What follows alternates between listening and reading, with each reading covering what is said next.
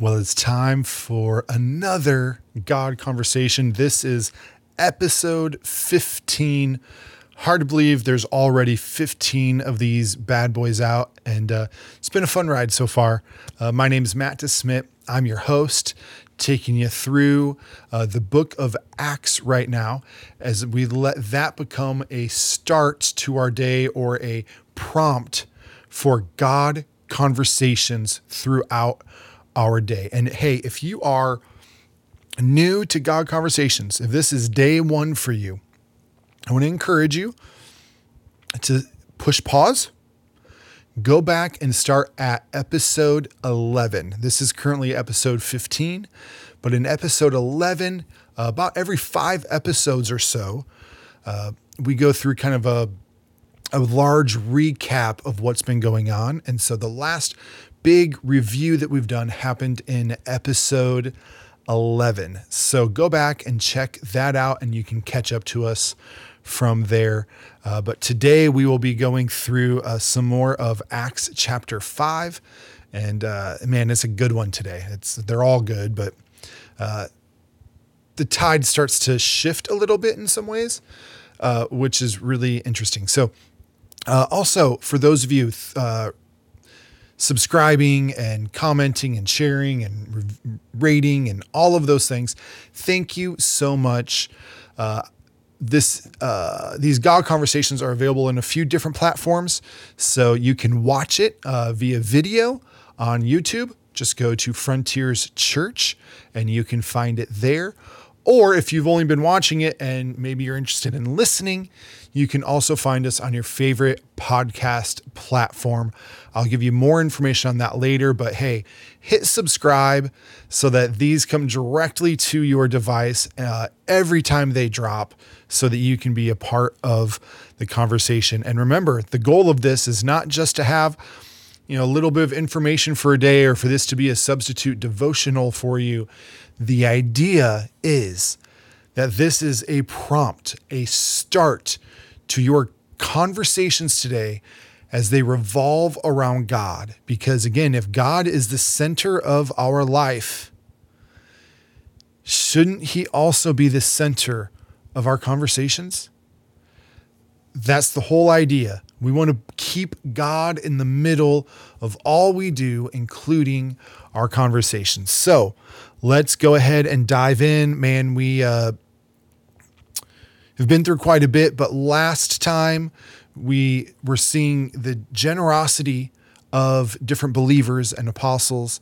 And then we saw this couple wanting to perhaps get some of that status on themselves. And so a couple named Ananias and Sapphira, they uh, lie about what they sold a piece of property for and then therefore what they gave. And that wasn't so cool. And so the Holy Spirit just struck them down dead wild story. It's crazy. Uh, but on the back end of that, you know, it says that everyone was filled with fear. And so we're going right into the very next verse and the next part of the story. And so let's catch up there. Uh, Acts chapter 5, verse 12. And we're going to end at verse 21. So many signs and wonders were being done among the people through the hands of the apostles. They were all together in Solomon's colonnade. No one else dared to join them, but the people spoke well of them. Believers were added to the Lord in increasing numbers, multitudes of both men and women, and as a result, they would carry the sick out into the streets and lay them on cots and mats, so that when Peter came by, at least his shadow might fall on some of them. In addition, a multitude came together from the towns surrounding Jerusalem, bringing the sick and those who were tormented by unclean spirits, and they were all healed.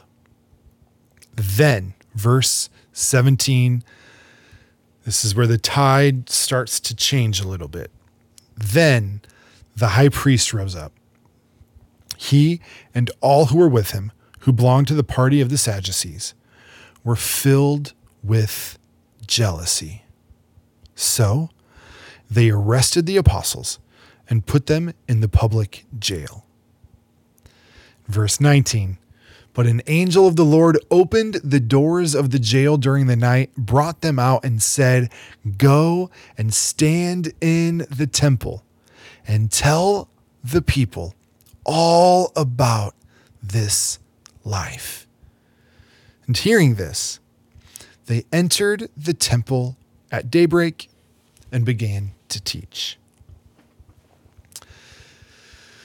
Once again, it's a short passage, but lots of stuff going on. Uh, it starts off, you know, we're ending this story with Ananias and Sapphira, but it goes right into signs and wonders continuing to be done all over. And says no one dare join them. Well, if you're hanging out with a group of people, crazy things are happening, right? Crippled are starting to walk blind can see, the sick are healed. You know, all of this stuff is happening, but uh, if you lie, you get struck down dead. No one else dare join them. I don't know that I would either. If there's a reputation that there's a group of people, people are dying because of whatever, yeah, I'd be scared too. But the people spoke well of them. So the reputation was incredible. And believers continued to be added. So even though it says no one else dare join them, I took that as almost no one dared join them in the temple courts for what they were doing. But man, the word of God is still being spread and people are still coming to believe in Jesus in increasing numbers. And I love how it says multitudes of both men and women. You know, often in especially the Old Testament, but we also see it in the New Testament, uh, men are counted. I like that right here, it includes men and women, kind of showing this equality between the two. Then there's this verse in 15, and I, have heard this in a, a few different ways in my life. Uh, sometimes it's really easy to exalt people in our life. And in this case, it's Peter. People would bring the sick out in cots just so Peter's shadow would fall on them. We can already see that there's a little bit of a misunderstanding with people that for some, maybe Jesus isn't quite the center of it.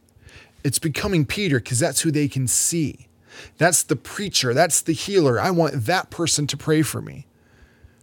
That there's something special or even magical about his clothing or his garments. We see this with Jesus, that a woman just wants to touch the hem of his garment.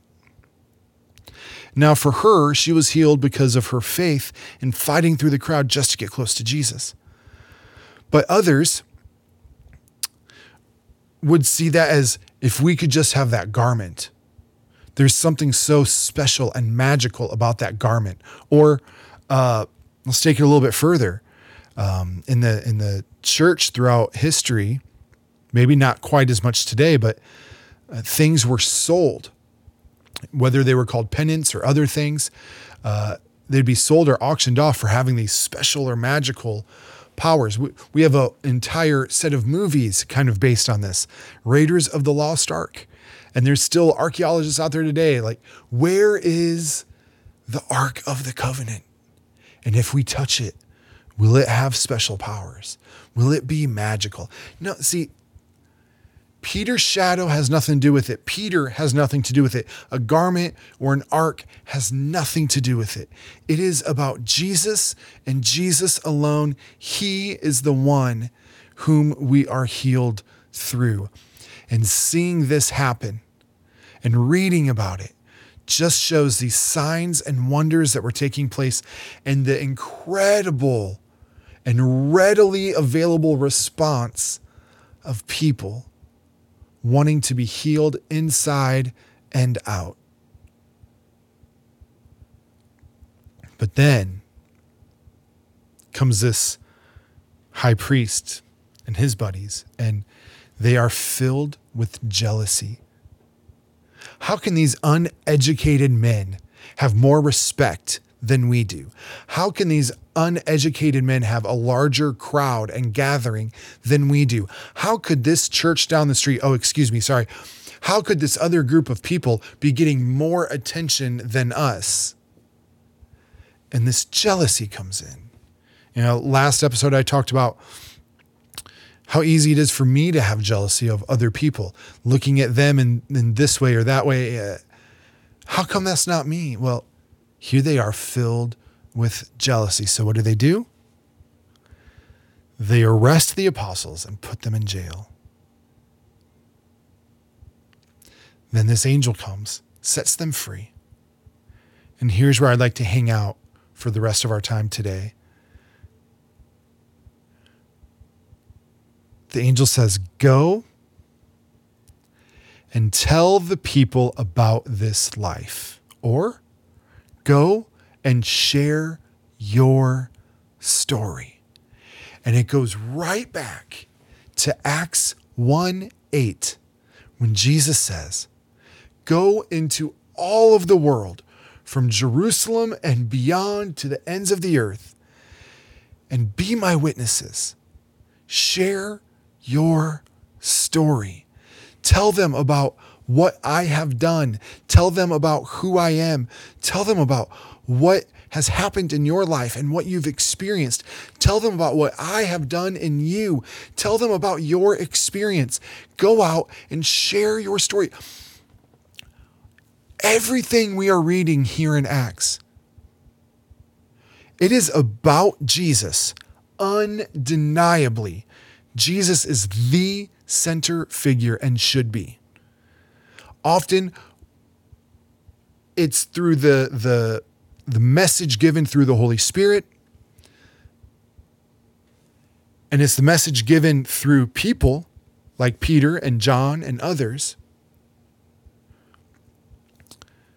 But they had to have the I think it's really important to say too. Uh, it's not while believers are coming in a multitude of numbers, and we hear this over and over and over, numbers were added to them daily. And the church continued to grow. We see one point there's 3,000, and then next time we're given a number, it's 5,000. And it's growing fast, faster than they could ever possibly imagine. It's a out of control wildfire that only God has control over. But it's not because of the voice of one person. It's because of the voice of hundreds and thousands. Everyone sharing their story. Their story about Jesus. Their story and their life that revolves around Jesus. Here was my life before. This was Jesus. Here's my life after with Jesus? Are you sharing your story? A couple episodes ago, we talked about the believer's prayer. And the believer's prayer comes down to praying for boldness to share their story. And how we too should be praying for boldness and opportunity to share our story. But what story do we share? And I think it's worth spending time in your conversations today, both internally and externally, both in your own mind or sitting down with piece of paper and writing stuff down or talking it through with others. What's your story? Again, uh, uh before I've encouraged you to, to do this, and I'm going to encourage you to do it again in case you haven't yet or you haven't heard it or you're still working through it. Find five experiences in your life Three of those uh, difficult, seemingly negative, heart wrenching experiences, difficult things that have happened to you, times when it, it was deeper than the valley. It was uh, filled with perhaps tears and hardship, and it seemed like you were in an in, in an seemed like you were in an impossible place. Pardon me, I couldn't couldn't spit that one out. And then give two experiences where they're mountaintop experiences. And as you go through those experiences throughout your life, inevitably you will see God weaved through the whole thing. And how, when you gave your life to Jesus, which may very well be one of those mountaintop experiences for you, but I don't know that it has to be either, because I think you will see Jesus in and throughout your story. Now you have a story to share. And I'd encourage you to find a way to be able to tell that story in a short period of time, even in just a couple minutes. Where in, in a conversation with someone, you can kind of just say, Well, here's what Jesus has done in my life. Before, there was a time when I was a kid and this happened and uh, things were really, really tough. Uh, you know, part of my story is this is exactly it. I felt like, uh, even though I'd grown up in church my whole life, I felt like I was kind of uh, isolated, abandoned. Uh, I was I had friends, but I was lonely. Uh, Jesus had not been made real to me yet. I had some great people in my life, but just emotionally, I was in a tough spot. And then physically, I started to deal with uh, headaches, uh, which we later found out were migraines, which I never had before. It was, it was a very new thing for me.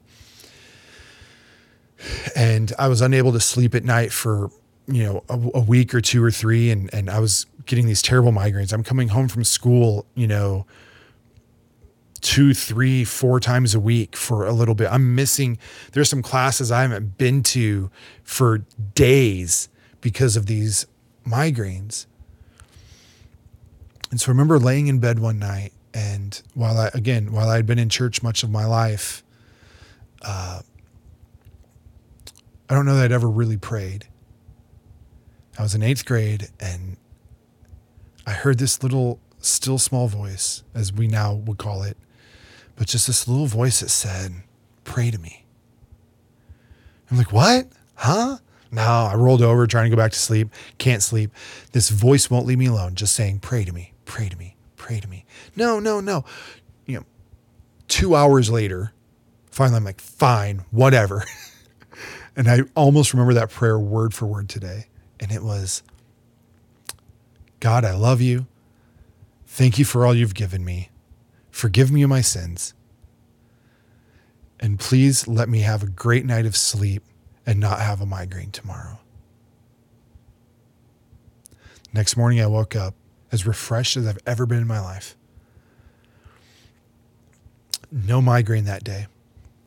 And that was the start of my relationship with Jesus. As an adult, I've gone through more hard things. You know, I've I've been through some really difficult values. I've been through some really difficult times. I've had moments where I've you know lost a job or been completely uh, my career seemingly shattered, where uh, everything that I thought that I knew and thought that I could expect just shattered around me. But every single time, Jesus helped me pick up the pieces,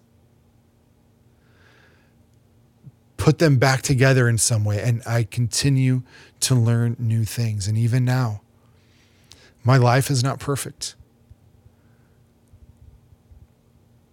But rather than be lost in times of despair and perhaps depression or anger, Jesus always finds a way to get me through.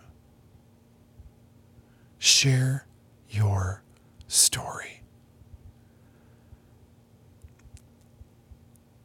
Share your story. You know, and this is the end of, of my job today. Now it's time for your job. Let God be the center of your conversations today. Think through things. Have times of prayer. Write things out but also find other people in your life that you know and love who care about you. Have conversations with them. Have conversations with unbelievers and believers alike. Have conversations with your coworkers and your neighbors. And find a way to share your story and pray that God will give you the boldness and the opportunities to share your story. And here's the deal, and let me free you up. The angel did not tell these believers who were imprisoned, Share your story and make sure they believe. That is, Jesus doesn't tell us that either. When he says, go and make disciples, be my witnesses, he doesn't mean persuade them into loving me. Convince them with your smooth talk and your well crafted words. Our job is to share our story. Your job is to share your story. And that's it. The Holy Spirit will do the rest. The Holy Spirit's job is to do everything beyond that, whether it's persuade or convince or convict or whatever it might be. So I encourage you to share your story. It's your job to do that. So go out, have your God conversations. Again, hey, you can find us on, uh, you can find this on YouTube. Just go to Frontiers Church and you can uh, search. There's a playlist there called God Conversations. And so you can watch it from there, or you can go to your favorite podcast platform and search God conversations and find us there. Please subscribe. That way, this stuff gets to you immediately and you have it. And uh, you can be a part of it and let this be a part of your conversations today. Because again, hey, if God is the center of our life, if He's supposed to be the center of it all, then He should also be the center of our conversations. Thank you all. I love you. I can't wait until next time. So, uh, hey, We'll see you then.